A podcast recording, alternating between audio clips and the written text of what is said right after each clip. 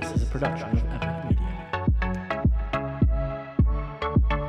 And welcome to our first ever, I guess, kind of live slash recorded uh, shop night here. We took a few weeks off. I was traveling. We had Thanksgiving. Um, just a lot, lot going on, and we are at the Milwaukee Miniature Motors Model Car and Racing Memorabilia Oh, Show. you got it- you I got it in the first I've- take. I've been practicing. So here in Waukesha, Wisconsin. Have- Can you say this, Pat? Uh, no, I was impressed. I've been I've been practicing.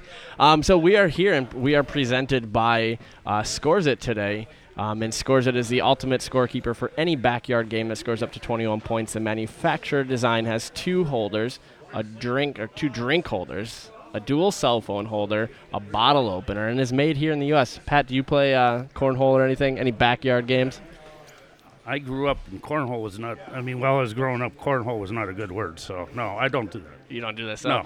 So maybe, maybe the drink it is more your style. well, if you're, drinking, if you're drinking, Finch- drinking, and sitting by a fire is, There you is, go. is his backyard. right, maybe you Oh, need to yeah. ch- you need to check out scoresit.com. Legendary bonfires in my back. you, you, can, you can get a scores it. Uh, they are made of high quality steel and aluminum right here in the U.S. by our friends at Weir's Machine. So order your scores it today.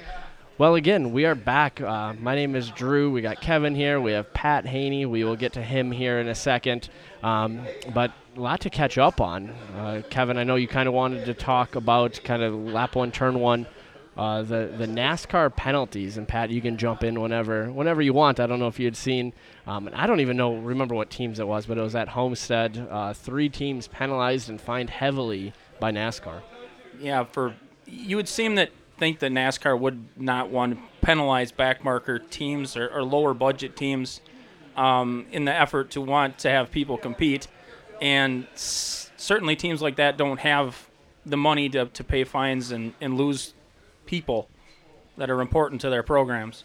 And based on what I read, um, it was was it the front row cars, um, It was the 52, the That should be Colwitt, yeah. 27. and they basically brought a few cars in, pitted to allow somebody to get into the top 30 in points, which I'm guessing has a financial It was for the charter, yeah, for the charter, um, yeah. for the charter. So it's one of those deals that you know that NASCAR came down. I don't, I don't know if it's so much the fact that they did it; it's that they got caught doing it. And they, they have a precedence with Michael Waltrip Racing at Richmond. Um, they sanctioned them even harder. Right. Um, it was more than I think 50 grand. I think it was 300,000 or something like that. Um, and pulled them out of the chase. But it's one of those deals. It's kind of the same thing with Bubba Wallace. If you do it, don't don't, Don't brag about it. it. Don't Yep. talk about it. Don't Don't don't keep it on the radio. Uh, you know, keep all that stuff kind of in your teams.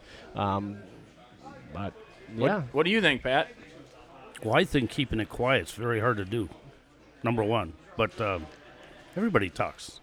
Have you ever been a part of any of that? Any any teammates or any any fixing of racing races, so on? You know, like kind of maybe. A, I see a lot in, like a last chance race. You know, it's like, hey, you know, Yeah, can, take you- can you let me, can you let me yep. in or you know, I'm, I'm getting the provisional, so I'll let this guy race his way in, and I'll take the provisional. You know, kind of a short track. uh, that No, I've never but- been a part of that. In fact, I've never even had a radio on one of my race cars. So if somebody wanted me to do something, I wouldn't have a clue what I'm, they're I'm not. talking about. I'm not sure anybody'd ever be his teammate.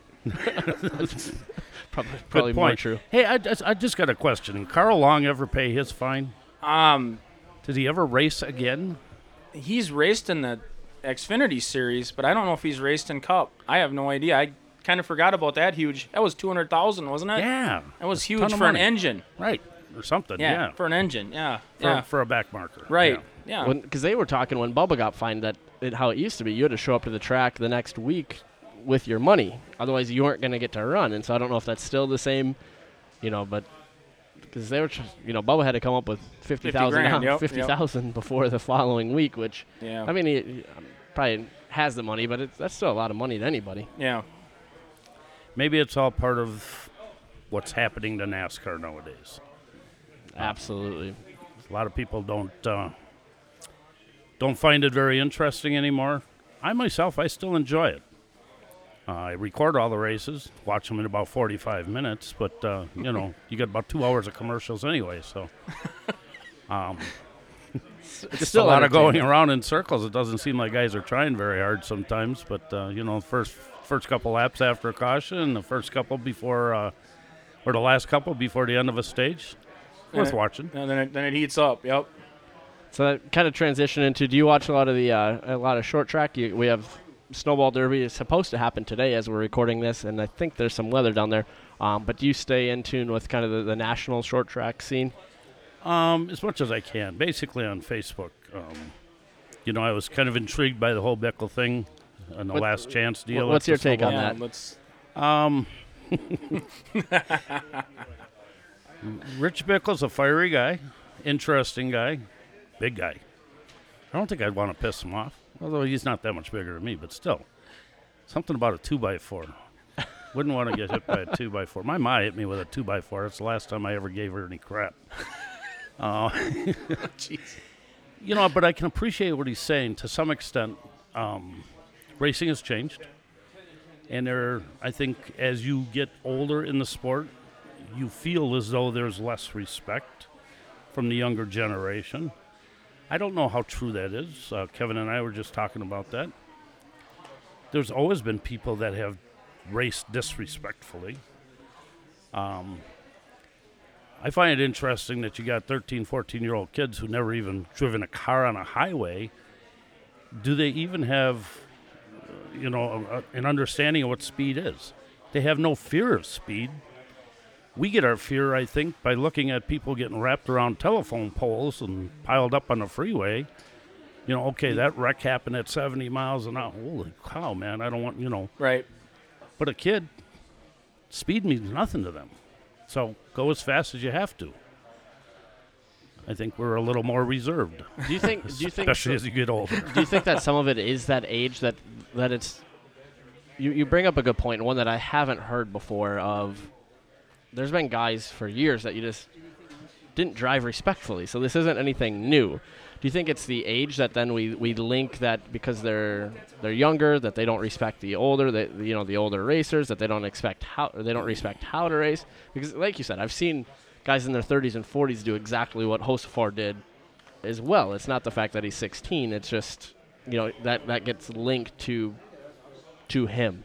You know, there's a different mentality to a lot of people once they tighten up the helmet strap.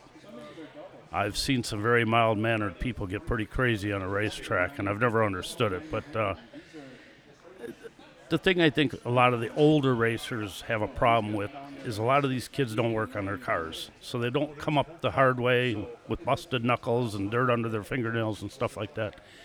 The fact that somebody's paying for their racing, that's been happening forever. You know, there's been a lot of people that had somebody pay for their racing, but um, I, I, if it wasn't for the youth racing, where would we be That's in true. the sport? It is true. You know, I mean, they keep bringing the age down because we kind of keep putting cars in the pits and butts in the stands. That's true. It's a double-edged sword. So I we'll, we'll transition into kind of your story, Pat. Um, when did you when did you get started in racing? When when were you first exposed to racing? Um, how did how did your racing background begin?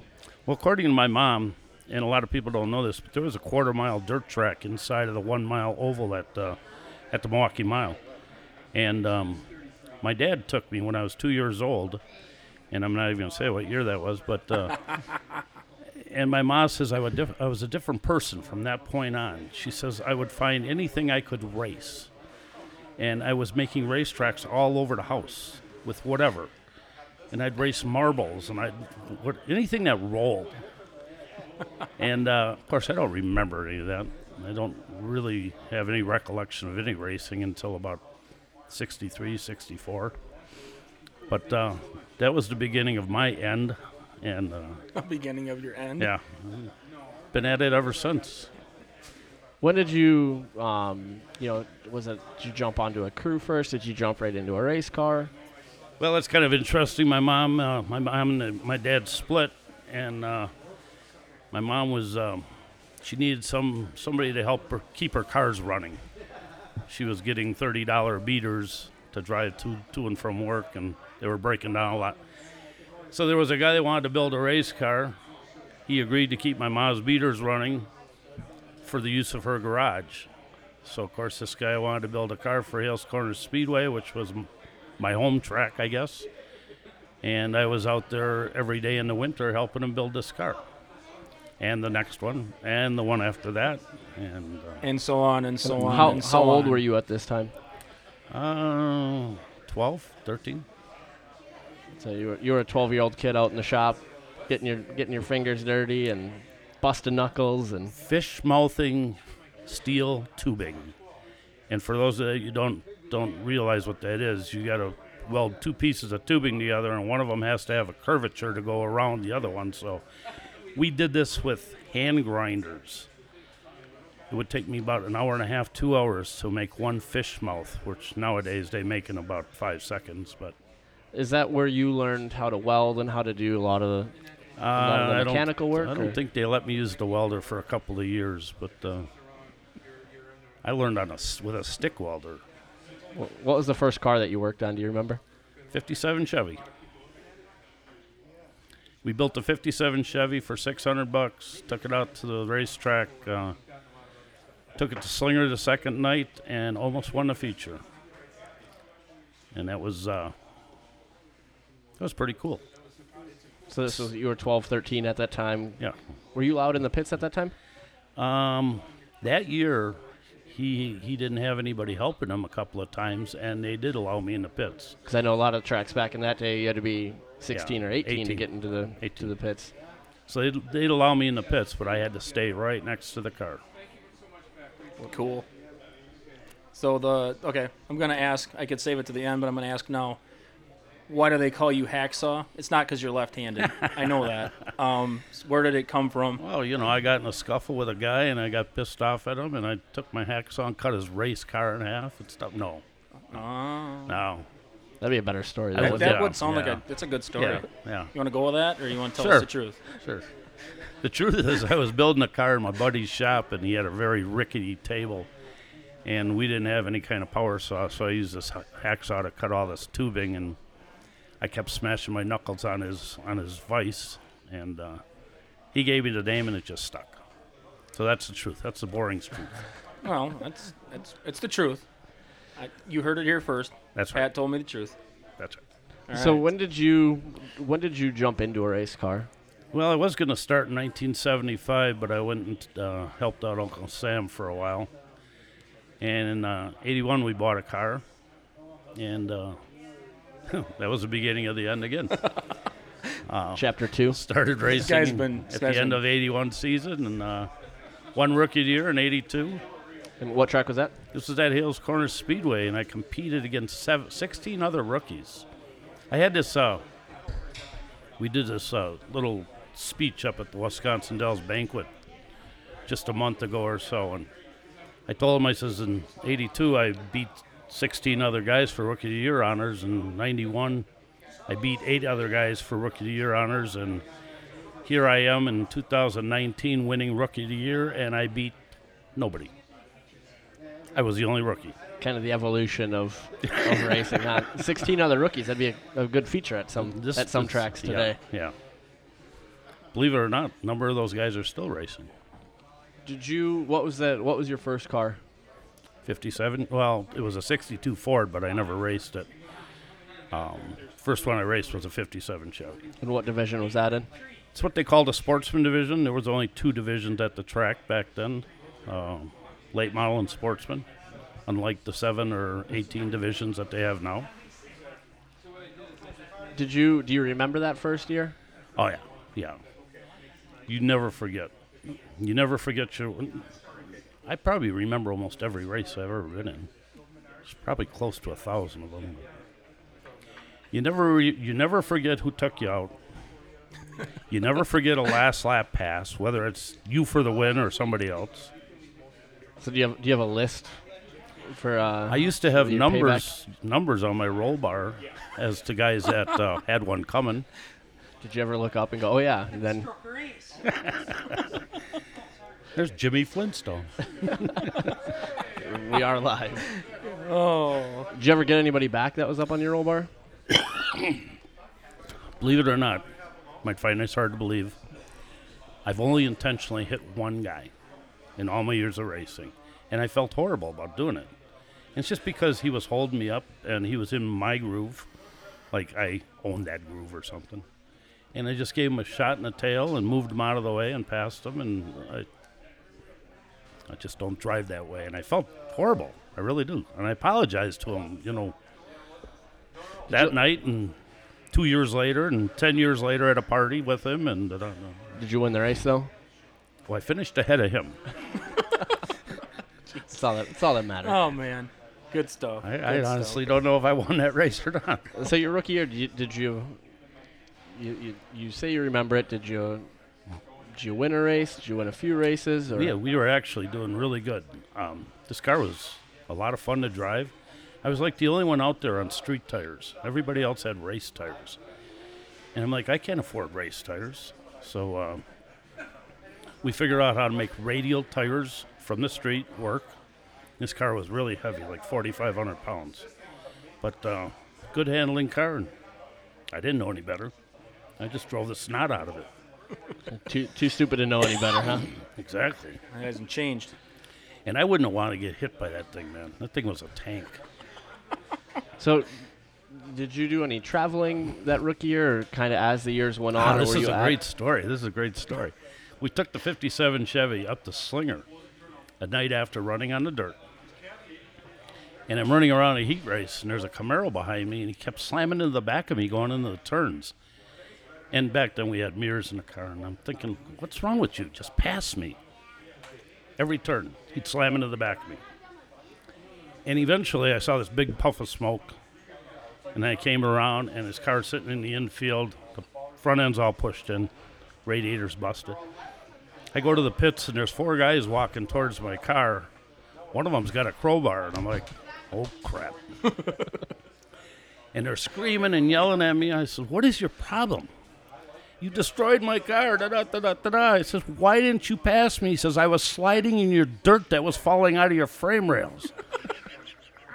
and I just looked at my buddies and I kind of chuckled and I went, wow, we got to remember that.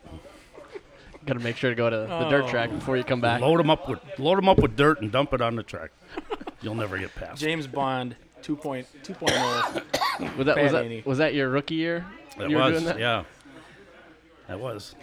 You remember JR Racing, parts supplier? Guy named JR Racing. Well, he turned into a parts supplier, but that was Jim Rogers who I wrecked unintentionally. You wrecked and you were in front of him, huh? You, so it's like the old Earnhardt Yeah. thing. You Never passed me. backed up into you. huh? He backed into you. You you backed into him. Well, you know, You you see it your way. He see it hit, sees it his. you got to do what you got to do sometimes. So then, how long did your you started in '81? How long did you race for? Well, 81, we just ran one night. I bought the car and I ran one night. And back then, you didn't want to screw up your rookie status, so you couldn't run. You couldn't have, couldn't take home a paycheck or something like that. What was the question? I'm sorry. How long? How long did you race for through the years? Oh. Um, I raced through 92 and then decided to open a speed shop. I saw a need for a used race car speed shop, basically. And it actually was very successful. And then, of course, people wanted us to sell new parts, so we did that. And they wanted us to build cars, so we did that. And, um, hi, Mike. And uh, I did that for about 12, 13 years or so. And then Hales Corners closed, and everybody thought I'd be out of business. And I said, nah, I'm going to keep going for a couple more years. But um, the internet probably did more damage than good for my business. And I should have got on that bandwagon selling stuff on the internet. So when did you decide to go the vintage route? Because I, I only know Pat Haney, the vintage racer. Well, So- that was after I shut down Buddy's racing equipment. Um, I had bought a 69 GTO from one of the kids that raced at Hales. And some guy had a vintage series. This is probably about 2006, 2007. And he wouldn't allow, he wouldn't let me race the GTO because it had a Chevy motor in it. And he wanted everything to be stock. So he asked me to drive his 57 Ford, which was not stock. and uh, I won the first race in that car, and he didn't like that because I beat him. He got kind of mad at me. hired but, uh, and fired in the same night. well, no, I mean he still needed people, and you know, still needed people to drive some of the cars. I didn't realize it, but he owned like all the cars. but uh, I'm like, is this what stage racing or what? I'm not supposed to win again, and you know, unfortunately, a lot of vintage was that way back then. They didn't want people stinking up the shows, but I finally begged him into letting me uh, bring my GTO out. We had a clean sweep at Madison, he says, "Don't ever bring that car back." Da da da da da. I says, "Okay, well, I'll get this Chevelle out of Arizona." Which obviously looked much better in the pictures than it did when I got it. So I call him up. I says, okay, and I got a Chevelle now. And he comes over and looks at it. He says, you'll never race that in my series either. And I'm like, what the hell? So I hooked up with a guy out of Illinois, Art Furman. And let me tell you, this guy knew how to run a vintage series. I raced with him for probably seven, eight years. Had a blast. Ran all over the place dirt, asphalt, you name it. Healthy car counts. That, I that think- was the Illinois group, right? Yep. The, they raced what Rockford, uh, come up We to raced- Madison. They up to Madison. I think raced the Dells. Dells Grundy. too? We came up to the Dells. Uh, we raced at Wilmot. Um, dirt tracks in the middle of Illinois. It was a great series. Had a lot of fun. And that's when I started running with the guys in central Wisconsin, too. So that's how I met Kevin. And uh, yeah, we had a couple of cars. I had a Chevelle and a, and a Monte Carlo. And that Monte Carlo vintage car is the modified that I run today. Where are you running the modified at? Uh, last year we ran at Wisconsin Dells. So in their in their modified division, right? Correct. Yep. Did you go over to Madison at all? Um, Their Misfits class. no, I haven't done that. Um, no offense, Gregg McKarns, if you're listening, but I'm not a big fan of that half mile track. You're small track guy, huh? Well, Oh, he didn't do I bad at can't. La Crosse. something about winding out my, my garbage motors, you know, for 10 seconds down the straightaway just isn't appealing to me. So you won't be going to Milwaukee anytime soon. Uh, you know, Milwaukee Mile, I've, I've done that, and that bores me. And that's people are going to go, you're, you're nuts, you're crazy. What does that mean? I no, uh, it bored me. I remember the first time doing it, and it's like, give me the Sunday paper. I need something to do going down the front stretch. And in all reality, I ran a screen in my car. And so I come out of turn four and I stand on it for the first time. And my car's like dancing down the straightaway, and I'm holding the steering wheel straight. And what is going on? We didn't realize it, but people said the car is actually lifting off the racetrack. The air was getting getting caught underneath the rough. That's that garbage. That's that garbage motor that don't make no smoke Yeah. down the straightaway, Yeah, lifting, exactly. lifting that left front tire. Yeah. So we had to uh, we had to get somebody to run over to Menards and buy some cheap Lexan and put some Lexan in it just to keep the car on the ground. And that's when it got boring. I should have left the Lexan out. It was a lot more fun to drive. A little little more unpredictable. Oh man, good stuff. What was it? What was it like going into? Do you remember the first time at Milwaukee? Because that that's that has to be the biggest track that you've ran on, right? Oh yeah, by far. Um, First time sailing it off into probably turn one would be where you finally get it wound up, right? you know, I probably lifted at the flag stand, and then the next lap realized that I could have gone, you know, ten feet farther or whatever. Um, for some reason, I didn't have any fear at Milwaukee. Unlike the first time I ever raced, when I did lift at the flag stand, I still had, you know, 500 yards to go. But um,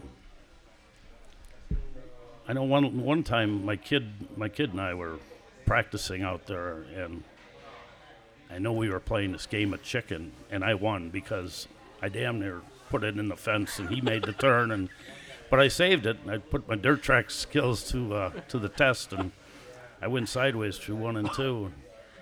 I'm like, wow, there's a lot more fun than just driving it through the turn.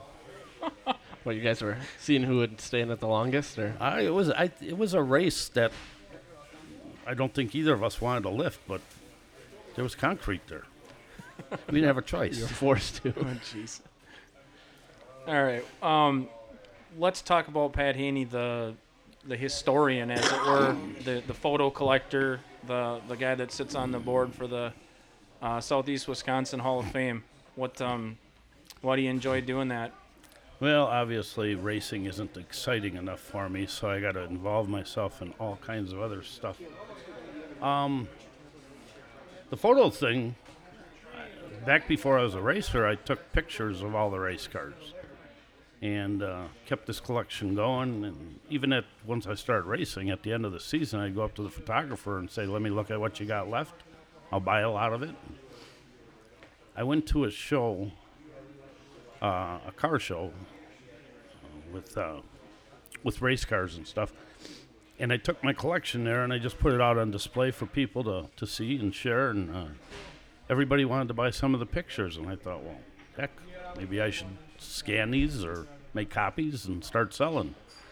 And that's what started that madness. And now we're uh, approaching a million images on a number of hard drives that I've got laying around from tracks all over the Midwest. And it's just insane. It's crazy. Initially, this started out as just being Milwaukee area. Now it's uh, expanding to places I never thought. Is it is it kind of cool to think about you're kind of a keeper of history? I mean, I think it's kind of neat when I see all the photos that you bring in, in how people go, "Hey, I was at this race in 19 whatever. I remember that car." I mean, is that pretty cool? to- yeah, yeah. There's so many cool things about it. I, I'd like to think we're trying to preserve history. Um, back, some of you people may, may not remember this, but back uh, back in the day, they had two racing papers called the Midwest Racing News and the Checkered Flag Racing News, and I religiously read those things front to back, and familiarized myself with every track in the area. You know, if I didn't go to certain tracks, I still knew who the hot dogs were and stuff. And now, if I'm collecting pictures of these guys, that's that's really cool. You know, to have like a photo album of a bunch of guys that from a track I never raced at, but I knew who they were. And all these guys were my heroes. You know. I mean, I had guys that were heroes down at Santa Fe, and I never raced with them. But it's like, you know, I don't know. It's a sickness. Do you think that like on today, you know, the with things like Facebook and all the teams have their own page that there there's too much information that we never really we never really absorb anything, you know, cuz so many people that you know grew up in the 80s in the heyday of racing mention those papers, mention reading them, and you guys you you took that information in and it meant something. Now we see we see all the information that were in those magazines and newspapers plus more and it feels like we're more disconnected than ever from the short track world. It's unfortunate that the racing papers didn't make it because people miss those. But it's a business, and apparently the business was failing for whatever reason. Um, so all we have left is social media, and uh, you know everybody's a photographer if you got a phone. So everybody's sharing pictures, which is fine. It's it is what it is. um, what I'm concerned with is youth has no interest in the history of racing. They could care less who won a championship 10 years ago, 15, 20 years ago. That kind of bothers me because I think the history it's such a rich history.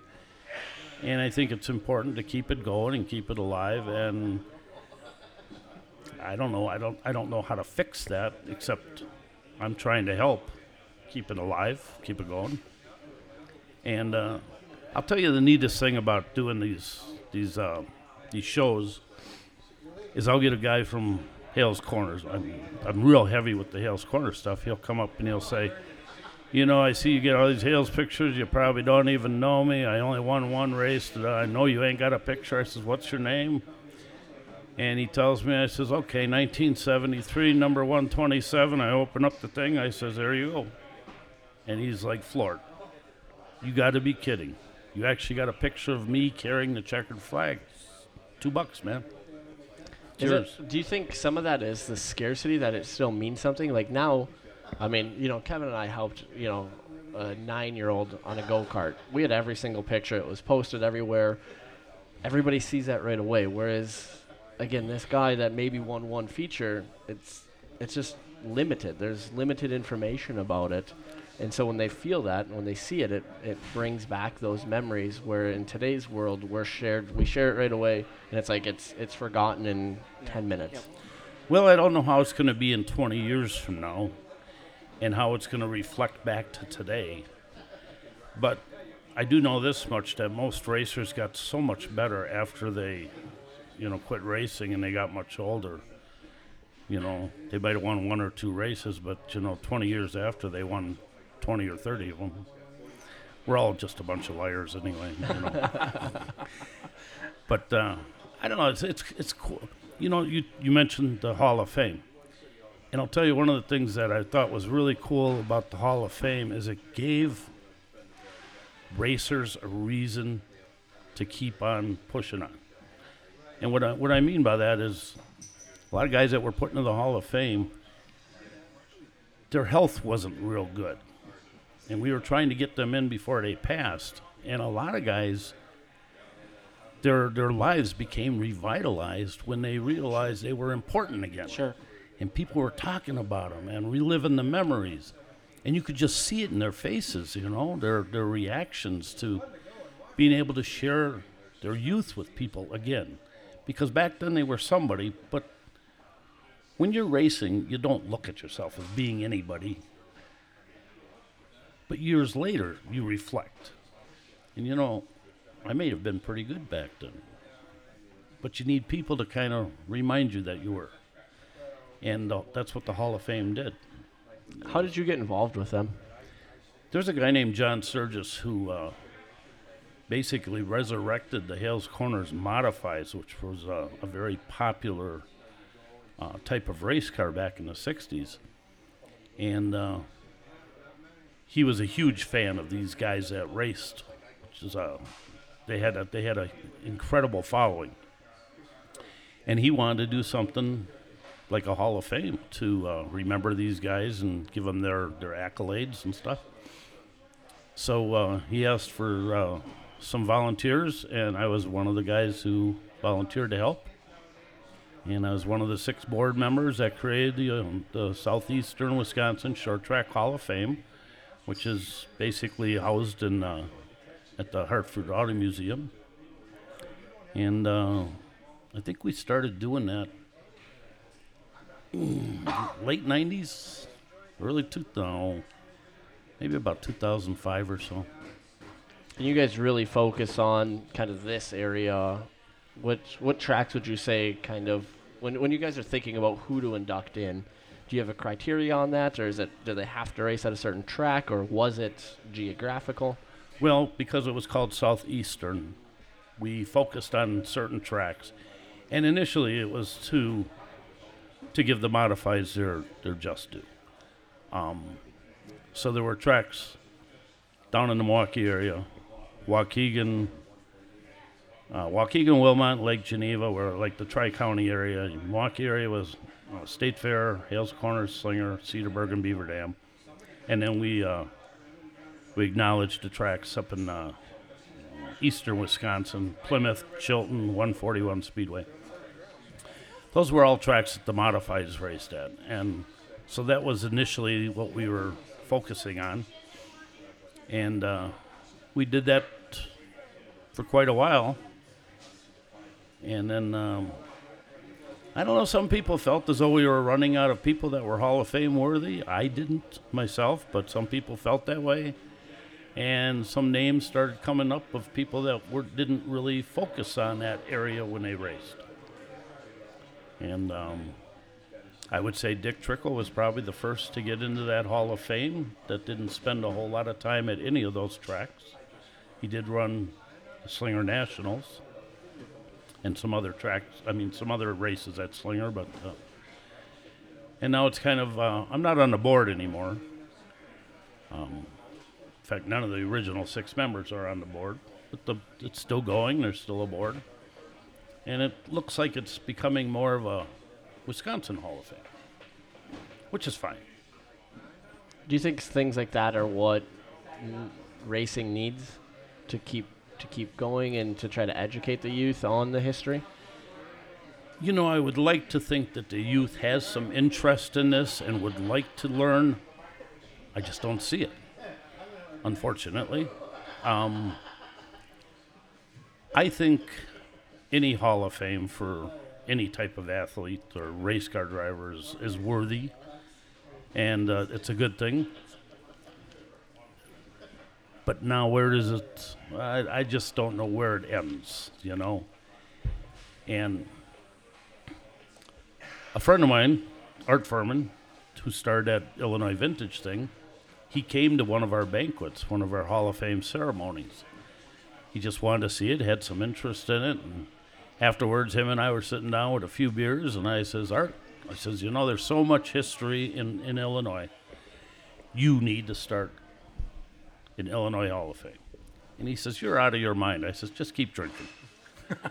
the next day, the wheels were rolling, and he's got a pretty successful deal. And he covers the whole state. Did it a little bit differently than we did, but uh, it's a very successful thing. And guys from the whole state are being honored. And maybe that's the direction that this Hall of Fame needs to go. You know, going down the road. Maybe I- it needs to keep expanding. And I think one of the things, like you know, I've been in the racing world for a long time. I had just learned about the Southeastern Hall of Fame probably a couple of years ago. You know, and so I think you may be onto something. Maybe it does need to start to expand out and get a little bit more reach, um, to start to include, you know, some some top name regional guys, to kind of to kind of keep that region going. And so there's, like you said, it's up to the new board members now. But um, I think things like that definitely will help. And you know, I think you know guys like Dale Jr. that really are into the history of not only NASCAR but local short track racing. Um, I think the youth look up to guys like him, and I, we, you know, hopefully we'll see we'll see that start to change. That some of the youth start to understand the history behind you know North Wilkesboro and Nashville and places that you know a lot of these guys grew up racing that they're now watching watching on TV and just kind of the history of the sport as a whole. You know, you had mentioned what the criteria was, and originally our criteria was championships. Championships and feature wins and longevity. And that's three pretty important things. You didn't necessarily have to win every, you know, er, all the championships, but if you were a front runner and you did this for 10, 12 years and you know, you were considered when I was a board member, my phone would ring, and whoever on the other end was like, "What's it? Gonna, what's going to take to get so and so into the Hall of Fame?" I says, "Well, so and so never won a feature." Yeah, but he raced for six, seven, eight, nine years, and he was pretty good. And you know, it's kind of a problem because we all have our heroes. Sure, sure. And we want our heroes to be in the Hall of Fame. Unfortunately, some of those heroes may not be Hall of Fame worthy. And that's a tough thing to tell somebody. And I think that's an okay debate, right? Like, I think it's an okay thing to go, hey, like, you were important to racing, but, you know, because it gives it gives guys something to shoot for, right? You know, and I think we look back to, you know, we look at, you know, the quote unquote millennial that it's been participation trophies and everybody's made to feel important, and you know, just guess what? You might you might you might have played a part in it, but there's a difference between being a champion or even being, you know, so maybe you weren't a champion, but there's a lot of influential people in the sport that maybe have helped pioneer. You know, you look at a chassis builder, or a part supplier, somebody like that that, you know, has been a part of racing that's evolutionized the sport. But like you said, it's everybody has their heroes, but it's okay to have your hero that might not be Hall of Fame worthy. I'm gonna take the. I'm gonna segue here um, to let's just talk about heroes. Let's talk about. We're gonna talk about the four guys, Pat, that we talked about that you felt were really important guys to the history of southeastern Wisconsin. Um, let's talk about. There's four guys here, and we're gonna talk about uh, Miles Melius first. Um, the contribution, you know, Miles Melius was probably the first superstar short track racer, at least in the southeastern Wisconsin area. Um, Beaver Dam, 1961. Nobody else won a feature except Miles Melius. Won every feature, 16 of them. Pretty incredible. Uh, started racing in the late 40s, early 50s when records were not kept. So it's un- uncertain as to how many races he won, but I'm sure he could rival Dick Trickle. When they talk about the thousand wins, um, people loved this guy, loved to watch him race, and he was like the first guy to pull the left front tire off the ground as he was running around the racetrack qualifying. Um, he had incredible following, and you know, I, I've got I've got a business at my house, and people bring their stuff over to have repaired, and they see my race car, and they go, "Oh, you know, I used to go to the races."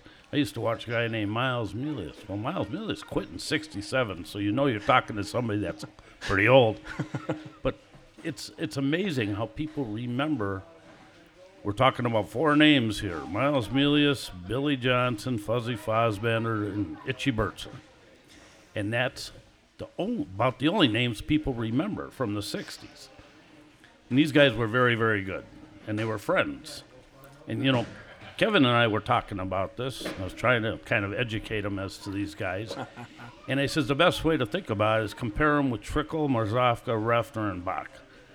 You take these four guys from southeastern Wisconsin, those four guys from central Wisconsin, and it's basically about very similar. You know, grew up near each other, were friends back when they were kids, raced together forever, and raced hard, and uh, got along great to the to the point where because Melius was like the guy to beat, he had a mouse on his car, a little uh, character character uh, of a mouse like Mickey Mouse, and Johnson was always chasing him, so he had a cat on his car, and Fuzzy was chasing the both of them. He had a hound on his car, and this was huge. And these guys, um, they weren't the only ones, but the cartoon characters were huge people didn't necessarily remember the guy's name, but they remembered the cartoon character, and that's how they, you know, that's how they uh, cheered. They cheered for the cartoon character sometimes. They probably didn't even know what the characters meant for them, but They're the just drivers, yeah, like- we're cheering for Right. a hound tonight. Yeah, yeah, and I mean it was so cool, and it it, it created this incredible following between that and the fact that they used they raced five nights a week, and they took combined points of all these five tracks and made one area champion, This, this is the Pro Star Series, right? That we talked about. the Pro Star Circuit, and it kept people. If you were serious, you raced at all five tracks. So whoever came up with this brainstorm ensured that you were going to have good, healthy car counts, even 60 miles away from central Milwaukee, where most of the racers were, or whatever. For Tuesday night at Beaver Dam, which never drew very well, they'd still have 40, 40 modified show up because these guys wanted to be part of the point system. And so these guys were all modified. Well, you had two Modified, divisions back then. You had modified and sportsman, and uh, That was a precursor to a, a late model. yes, yes, the modifieds ran until 1971, and then they got too big for their britches. I guess is the best way to put it, and uh, the late models took over. Would you say that those four guys were they were they your heroes growing up, or who is who are your heroes? Well, those four were definitely my heroes, but believe it or not, I was kind of like the underdog. So where everybody was cheering for the these four guys who were pretty much the best, I cheered for the guy who was like fifth or sixth in points. What, what was know, his character? What was what was he? Um, my favorite was a guy named Gene Pedro Rail, and he had a little Speedy Gonzalez on the side of his car. You know, he was my favorite.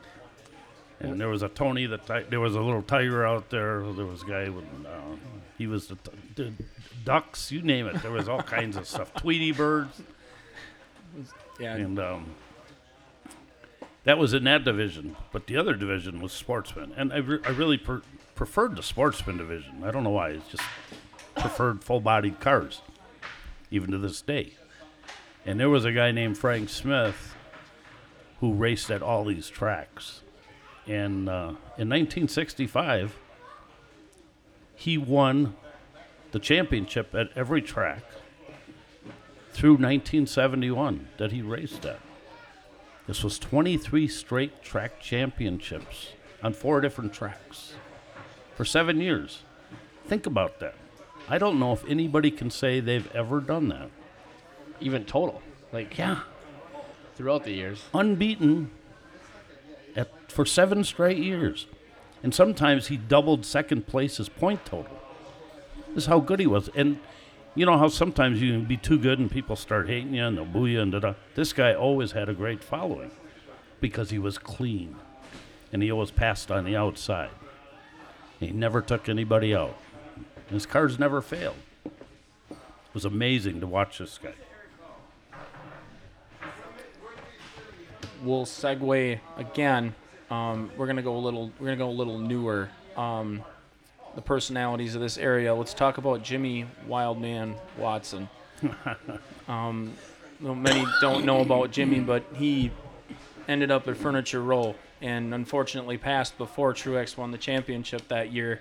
Um, people, when Jimmy passed away on on Facebook, a lot of people had very fitting tributes and memories and comments of Jimmy, and you know I think he's a pretty big piece of this part of the world um, for people, and even his story is pretty cool. So Pat, tell us um, some good memories of Jimmy of Jimmy Watson.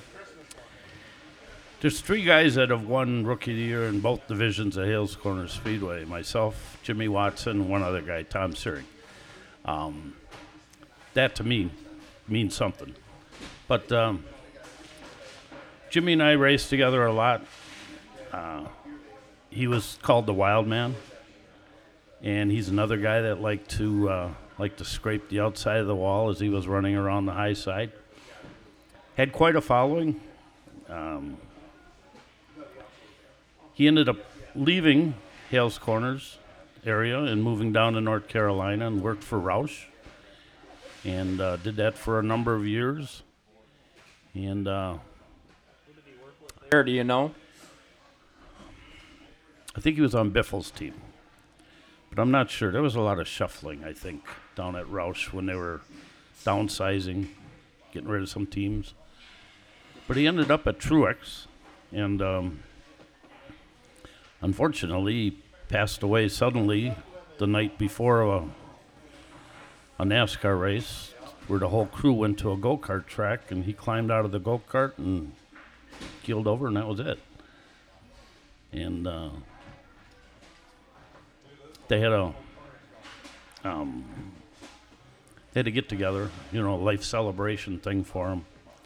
And that was the the day of the final race at Homestead, which Martin won and won the championship. So 30, 40, 50 of Jimmy's friends were all there watching that, and it was pretty, pretty cool. That'd be pretty emotional. I get goosebumps just even thinking, you know, Yeah. just how it all how it all works out sometimes. Yeah. Died way too young, and uh, I missed the guy. He's a good friend.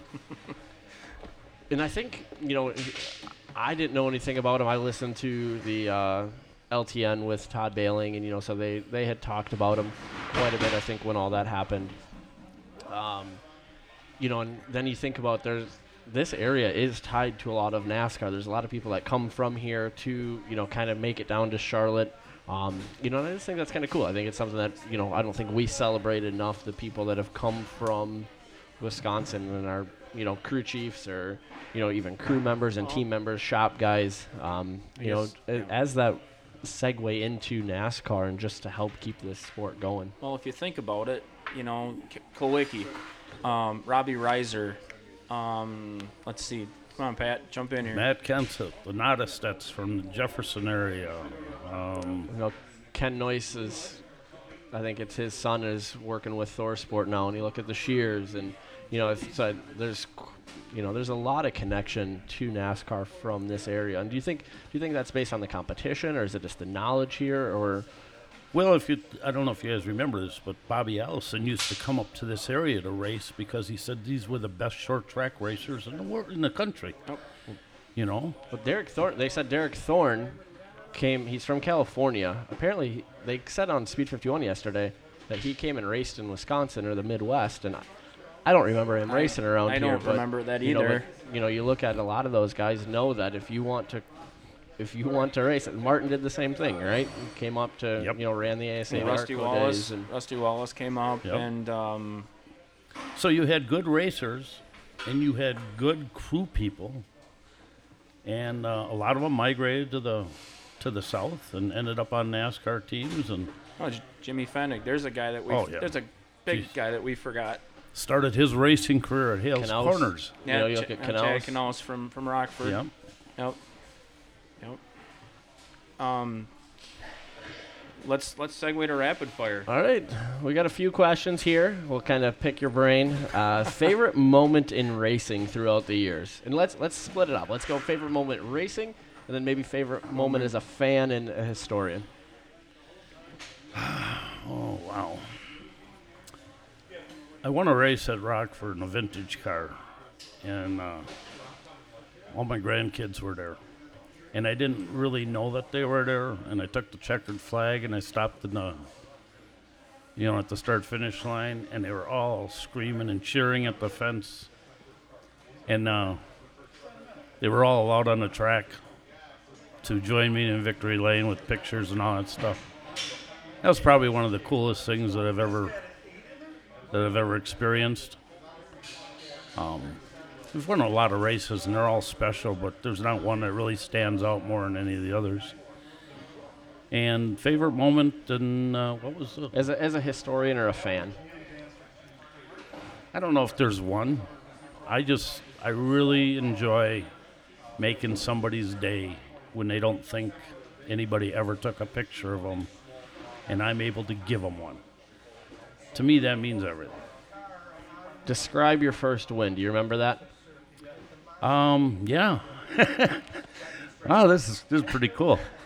Uh, opening night, Hales Corners, 1982. I show up with this primer. It's unpainted, but it's primered 57 Chevy, and there's a guy with a 66 Chevelle in the same division who's like laughing at me, and I'm like, "Dude, what's what's your problem?" And he says, "Why do you bring that junk here?" Well, he was in my race, and I beat him. And I walked up to him and I says, "That's why I bring that junk here." and when I when I quit racing that car, I was still ahead of him in the points. And I'll never forget that. You're not bitter about this at all, Yeah. are you? no, Yeah, do you, no. yeah. Do you hang on to things, Pat? But you know, all I remember is beating that guy. Not the ten other cars that were in the race, but that one guy. I knew he was in my race, and there was no way he was going to beat me. That piece of junk. Favorite track? I, I think I know what you're probably going to say, but your favorite track that you've raced on? Well, my favorite track was Hales Corners, but uh, right now my favorite track is Rockford. And people probably think, "What do you mean Rockford? You sound like a dirt racer." Well, Rockford is a very slippery asphalt track, and uh, just a blast to race at. Uh, bucket list track that you never have gotten the chance to race at that you'd like to. Oh boy, I don't have one. What? You never. I Went? don't have one. Maybe Bristol. I figured you want to go to Daytona. You might want to read an encyclopedia down the I was going to say, no, that would bore the hell out of me. Do you have a track that you'd like to go see as a fan? I've seen the NASCAR I've short gone- track? You know, probably North Wilkesboro. Believe it or not. Probably because it's closed, but I'd like to see them resurrect that. Ju- Junior's trying to on iRacing. That'd be cool. You ever have you been to Nashville? No. Fairground Speedway. Yeah. I think that's really that, that's all the questions that I That's- have here. Don't I really. think that the That's show's the show's winding down here.